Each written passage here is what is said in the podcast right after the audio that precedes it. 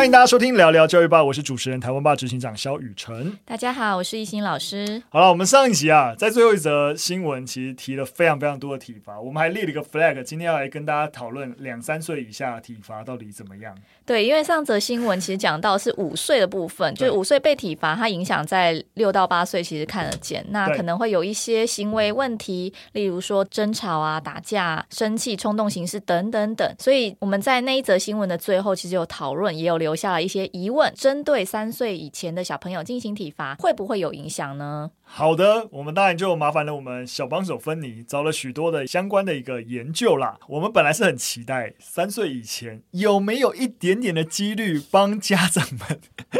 松脱呢？好，直接跟大家讲答案，不可能，好不好？来，我们跟直接来带大家看我们第一篇，延续上一集对体罚的讨论。那这是其实蛮早期的研究就已经做了，二零一零年的研究，在一个小儿科的科学的一个期刊上面，那其实有探讨。到母亲如果体罚三岁的幼儿，对其未来攻击性行为风险的一个影响啊，就直接跟大家讲，就风就是有风险了。那研究啊，简单跟大家稍微说明一下，如果母亲呢经常体罚三岁的幼儿啊，这个研究是进行，如果你在研究前一个月体罚超过两次，就算是这个经常体罚的定义啊。那该儿童。五岁时展现出攻击性行为的风险显著高于母亲如果不经常体罚的儿童，而且研究已经控制了许多其他的变项，例如说家庭是否有儿童身心虐待或忽视的情况，反正这些病都尽量在那个对照的情形下都控制，或者说，诶，母亲或是亲绿伴侣之间有没有暴力行为，母亲有没有忧郁、药物滥用等等这样的一个情形都有控制住。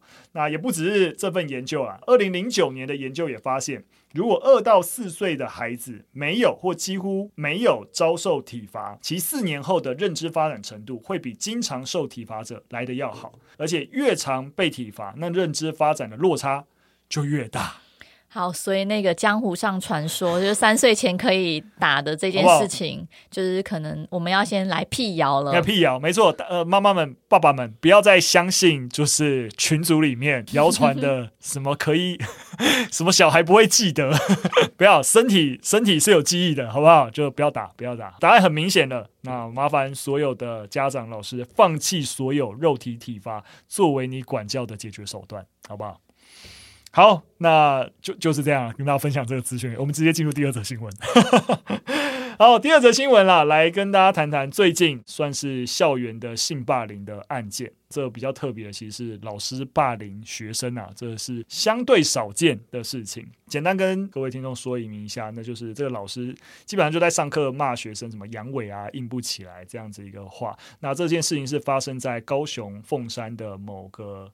国中，这位老师呢，他就被投诉，然后说因为在上课的时候谈及了早教，那时候呢就有学生在他谈及早教的时候啊发出一些声响啊，然后嬉笑啊，然后所以老师可能就情境当然不是很明白啦，那老师就生气了。然后就大骂说：“哎，早教有什么好笑的？我不管你是要口教、肛教、乳教还是什么教啊！叭叭叭叭，就还一路骂。然后而且并且多次的羞辱班上的男同学说，啊，搞不好第一个阳痿的就是你啊！你一辈子都是处男呐、你可能是所有人当中第一个硬不起来的，叭叭之类的，就是话语相当的不堪。当然啊，学校的性评会就展开调查了。那在调查半年以后呢，认定这个老师呢，啊，性霸凌是成立的，但是却未做出情节重大的认定。性平会建议予以申诫处分。那学校呢，在根据性平会的决议召开了考核会以后，结果以七比一的投票结果决定，就是完全不惩处这位林老师。当然，这起结结论当然就引起了一些讨论啊。那高雄市教育局最后就说明啊，就是这个案子学校已经依法完成调查，那霸凌也是成立的。对于所谓的呃，不予以惩处的一个处分啊，那当然教育局希望学校能够再重新评估一下。哇，这个老师真的是有气到，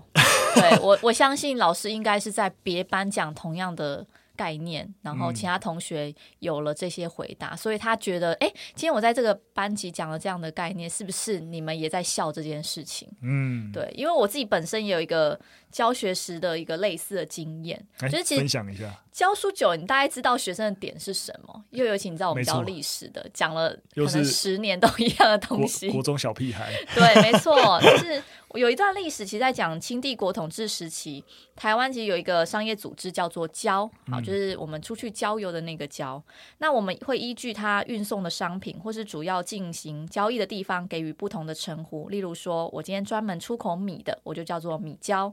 然后出口糖的就叫做糖交。那再来就是，如果我把商品从呃，从台湾运送到厦门，我可能就会说这个这个组织叫厦交。嗯，交就是一个商业组织。没错，对，对，没错。然后教过几年书之后，其实每次讲到这个概念啊，学生就会稀稀疏疏啊，一阵三笑。但其实我大概知道他们在笑什么。嗯、学生曾经主动问我说：“老师，那运送到香港的要叫什么呢？”那我就很开心，都叫香蕉。对，然后就很开心嘛，就一群你知道青少年。你反应也是很快。对啊，他们就会笑，就觉得这应该是有一些梗。在，然后再来就是有学生也很大胆问我老师，那运送到刚果的要叫什么？好，那答案应该呼之欲出，大家应该听众朋友应该猜猜得出来，所以我能够理解刚刚老师在讲这个早教的时候，嗯，同学们三笑的那个点，就是你知道青少年荷尔蒙正在你知道蓬勃发展。其实很多时候啊，学生开玩笑。啊，讲这种东西啊，也是觉得就是开玩笑而已。就啊，老师你干嘛这么生气？我相信那个老师在发飙的时候，老学生们觉得有有必要吗？就是有需要那么生气吗？我们可能就大家觉得好笑。所以我自己觉得啊，很多时候也是学生没有恶意，但老师的呃幽默接受带。跟学生的接受带其实是有落差的，就是老师被激怒，但是学生觉得很好笑。但是也必须要说，很有可能那个笑点就是学生刻意那个笑点，就是在激怒老师本身，就觉得哎、欸，我讲这个，然后看到老师哎、欸，你不知道怎么应对，很困就哦，就很好笑，所以也是有可能啦。像我刚刚举的那个案例，我就非常清楚知道，学生就是要看我手足无措的样子。呃、我跟你说，我就是没有手足无措，我就像那刚刚那个刚果那个案例啊。我就直接会回答学生说：“哇，同学你真的太有创意了！但是当时真的没有办法跟这么远的地方进行贸易。嗯、然后我知道你因为青春期，所以你现在脑袋有非常非常多好奇的想法。如果你想要跟我讨论的话，下课可以来跟我聊一聊哦。嗯、然后大家要变成是我很幽默，嗯、对，然后全部的同学都在笑，然后他就变得他很尴尬。没错，没错，没错。所以很很多时候真的。”但因为我们不知道那个林老师的案例，但是以易经老师刚才那个案例，的确学生是有恶意的，那个恶意是指向老师的。但如果老师接球有一个很好的接球，其实是。很有效化解这件事情，而且又把这个尴尬 做回给那个学生。没错，没错。这样这样真的比较聪明啦，因为你因为实在你你生气不是你有可能会讲出不好的言行而已，而是你就是他本身就输了，你知道吗？就是你之后的教学也会受到很大的影响。所以之前我们好像就有讨论过，就老师其实真的要要小心，尤其在课堂上控制自己的情绪，因为那真的一被抓到，然后学生还录下来，哇，你真的是吃不完兜着走。但是。孩子就是很喜欢激怒老师，没错。但我真的有很蛮多同事是真的没办法接同学的那种黄色笑话，嗯，对。然后常常就蛮看看到蛮多的女同学，可能年纪跟我差不多，他们就在办公室哭，嗯，就觉得真的有被冒犯。所以我觉得女同事，女同事，对女同事，然后就是真的是男同学在那边有讲一些有的没的黄色笑话，了解。在课堂上，我觉得这这件事情真的必须要有一个有一些教战守则给老师们呢。对啊，因为这就是你在国中就很容易发生嘛。没错，对，没错。那应该让老师应该知道说，哎，我遇到这种情景，可能有几个三到五招的应对措施。老师们应该准备好武器，你都你都知道每一堂课。不时可能就或者是不同的班级，不时就会发生这种事情，那你就应该有个演练，然后知道说啊，好，这种球啊，我就试试这一招。也许你这次打无效，你换个招数。可是你不能够在你都明明知道会被欺负，或是会被这种笑话攻击，然后你毫无准备，然后遍体鳞伤。但通常现场中的老师对于同学开这种玩笑，通常会非常严厉的制止，甚至会斥责这样。嗯，对，所以可能每个人应对的方式不一样，因为每个人对于这种玩笑接收的落差是有有在的。没错，没错。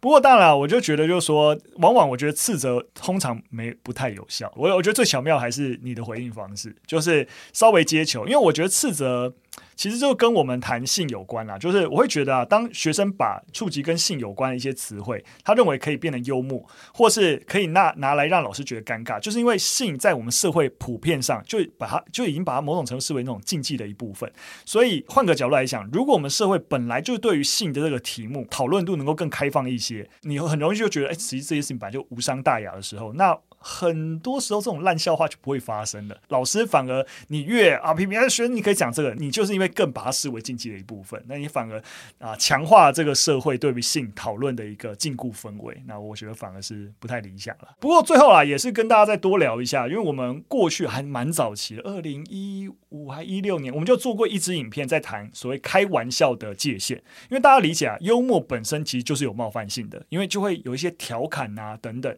那先跟大家科普一下好了，幽幽默也是有有可以科普的哈。它我们简单可以把幽默分成三种三种模式，一种模式叫做施写解困型的幽默。这种幽默啊，其实建立在一些对于既定认知的反差上面。例如说，一个人平常温文儒雅，然后突然啊就大飙脏话啊，那个反差感会激起你发笑。另外一种是无厘头的幽默，就是哎你完全想不到会冒出这样，像浩浩的影片。其实蛮多时候都是运用无厘头的幽默，或是周星驰，对对对，比较老。我们我们小时候会看的电影，对对对，周星驰的电影。那或另外一种幽默，必须要说就是啊、呃，跟性幽默或是禁忌话题，当然包括歧视，因为这些东西是禁忌，所以你刻意的去戳这个点，那其实那个笑点也很容易在这个戳这个禁忌的过程当中冒出来。像是就是常常看一些美国脱口秀的，哦、没错，他们都会讲什么黑鬼啊，对对对对，对就刻意激起这些在很很很明明是禁忌，他需要去挑战，对，所以很多这种单口喜剧的表演，或是如果比较近期，当然你看那种，例如说什么奥斯卡颁奖典礼，主持人他的调侃的方式，其实就很常使用这种幽默的元素，所以你你认真去看，你就说啊，其实被调侃当事人。都是有冒犯性的，所以才有掌果事件。对，威尔史密斯的掌果事件，就是他必然建立在那个，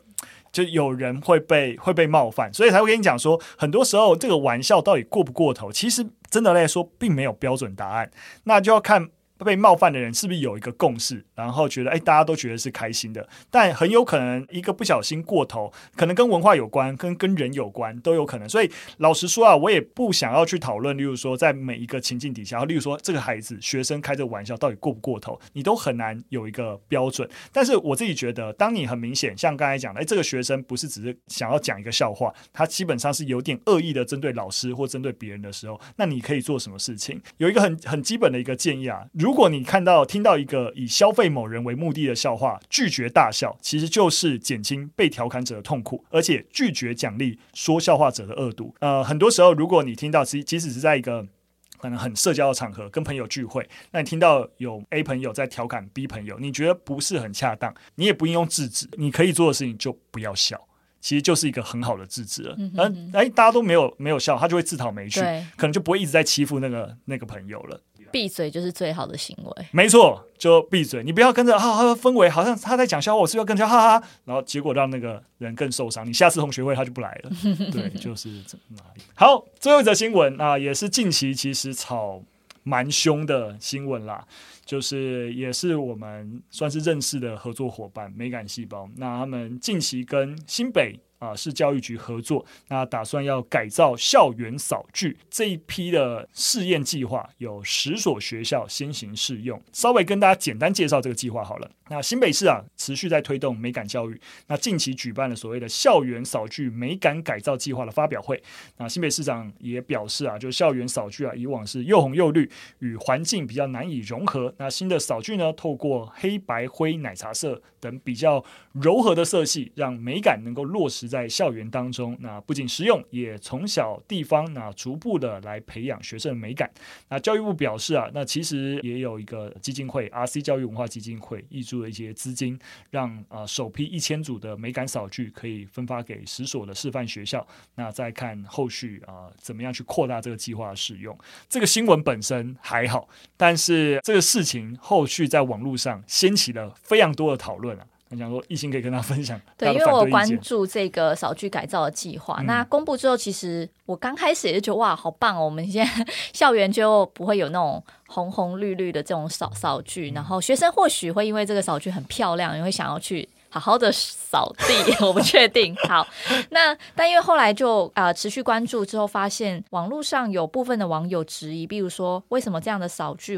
要选用 MUJI 色，就是那个无印良品这样的颜色作为美的定义？嗯、那另外也有家长认为说，这样的这次的改造它没有以使用者为核心。那田野调查多是访问大人，就是老师，并没有考虑到就是学校打扫的时候他们真的遇到的困难跟问题，而且应该是要解决功能性问题。因为像是美感细胞他们在公布的这个懒人包里面，其实提到蛮多是扫具不好扫，那怎么会是先解决所谓的美感问题？所以这些讨论其实激起大家对于美感教育的一些就是关注啦。所以我觉得应该是大家对于这个。团队其实期待非常高，嗯，然后越来越多人想改变跟重视，所以才会激起这么多的讨论。是啊，从呢有新闻出来之后，其实一直到近期，社群上有蛮多讨论在的啦。那当然啦，那我也必须要说啊，其实有很多大家在意的点，其实呃，其实也跟团误会团队，我觉得是有些关系啊。例如说，就单纯先不管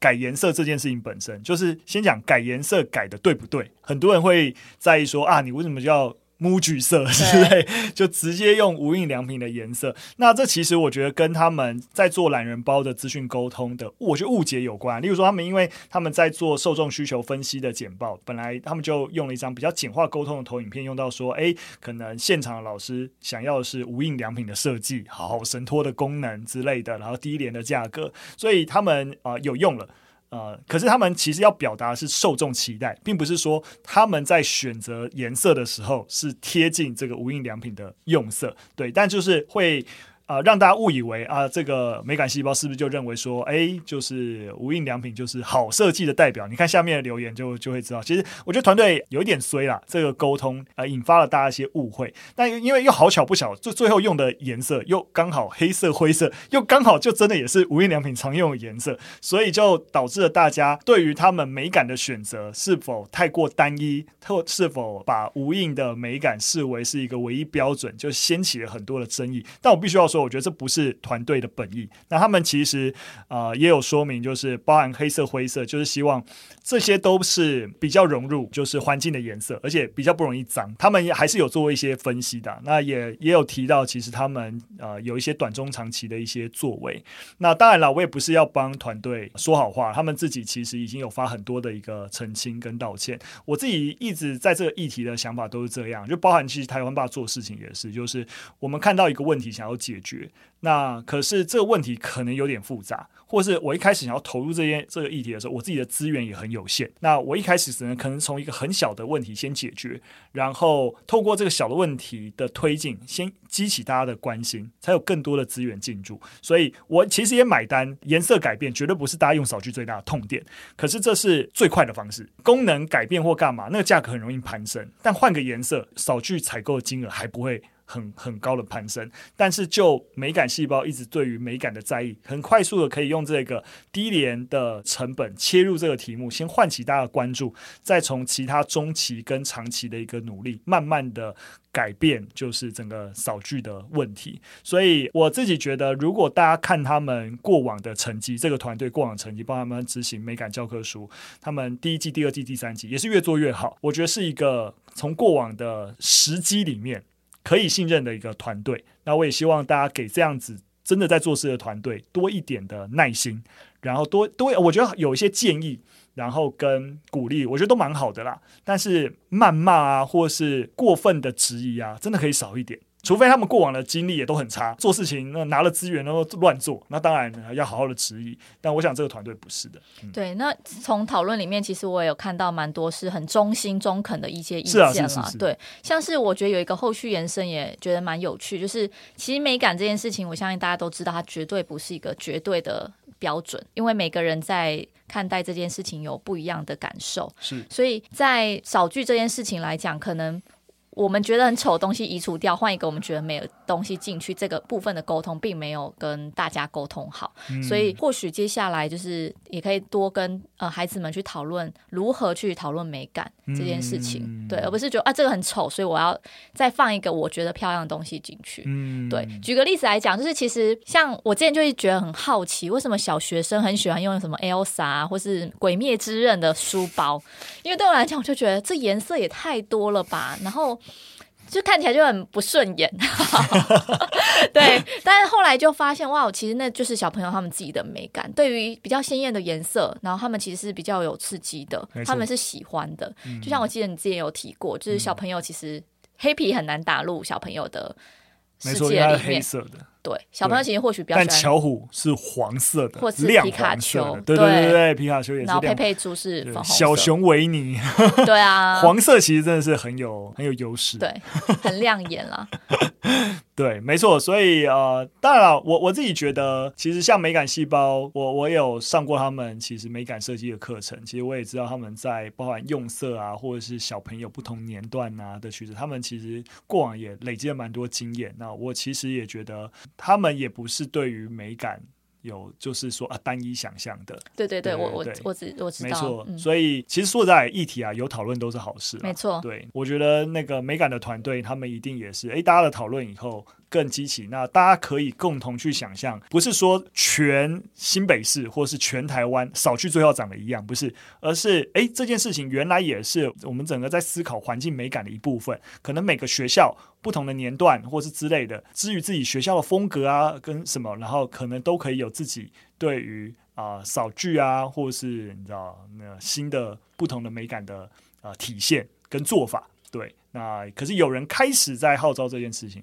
都蛮好的，好的对，大家可以持续关注啊，持续关注，没错没错，进步。对啊，那现在本来也就只有在一个很小的范围内来做实验嘛。那我觉得大家都参与讨论，给一些意见，都蛮好的，好不好？好了，今天的分享就到这边。那一样，如果大家有什么样的一个建议，啊，或是对我们节目内容有任何的想法，都可以留言告诉我们。那也可以支持我们最近在走的性教育的产品啊，还有一个产品，哎，手账本学期要结束了，那我们下一个学年，那要怎么样开始读书计划呢？好，我们有一个手账本可以提供给大家。好了，今天节目就到这边，那我们下次再见，拜拜，拜拜。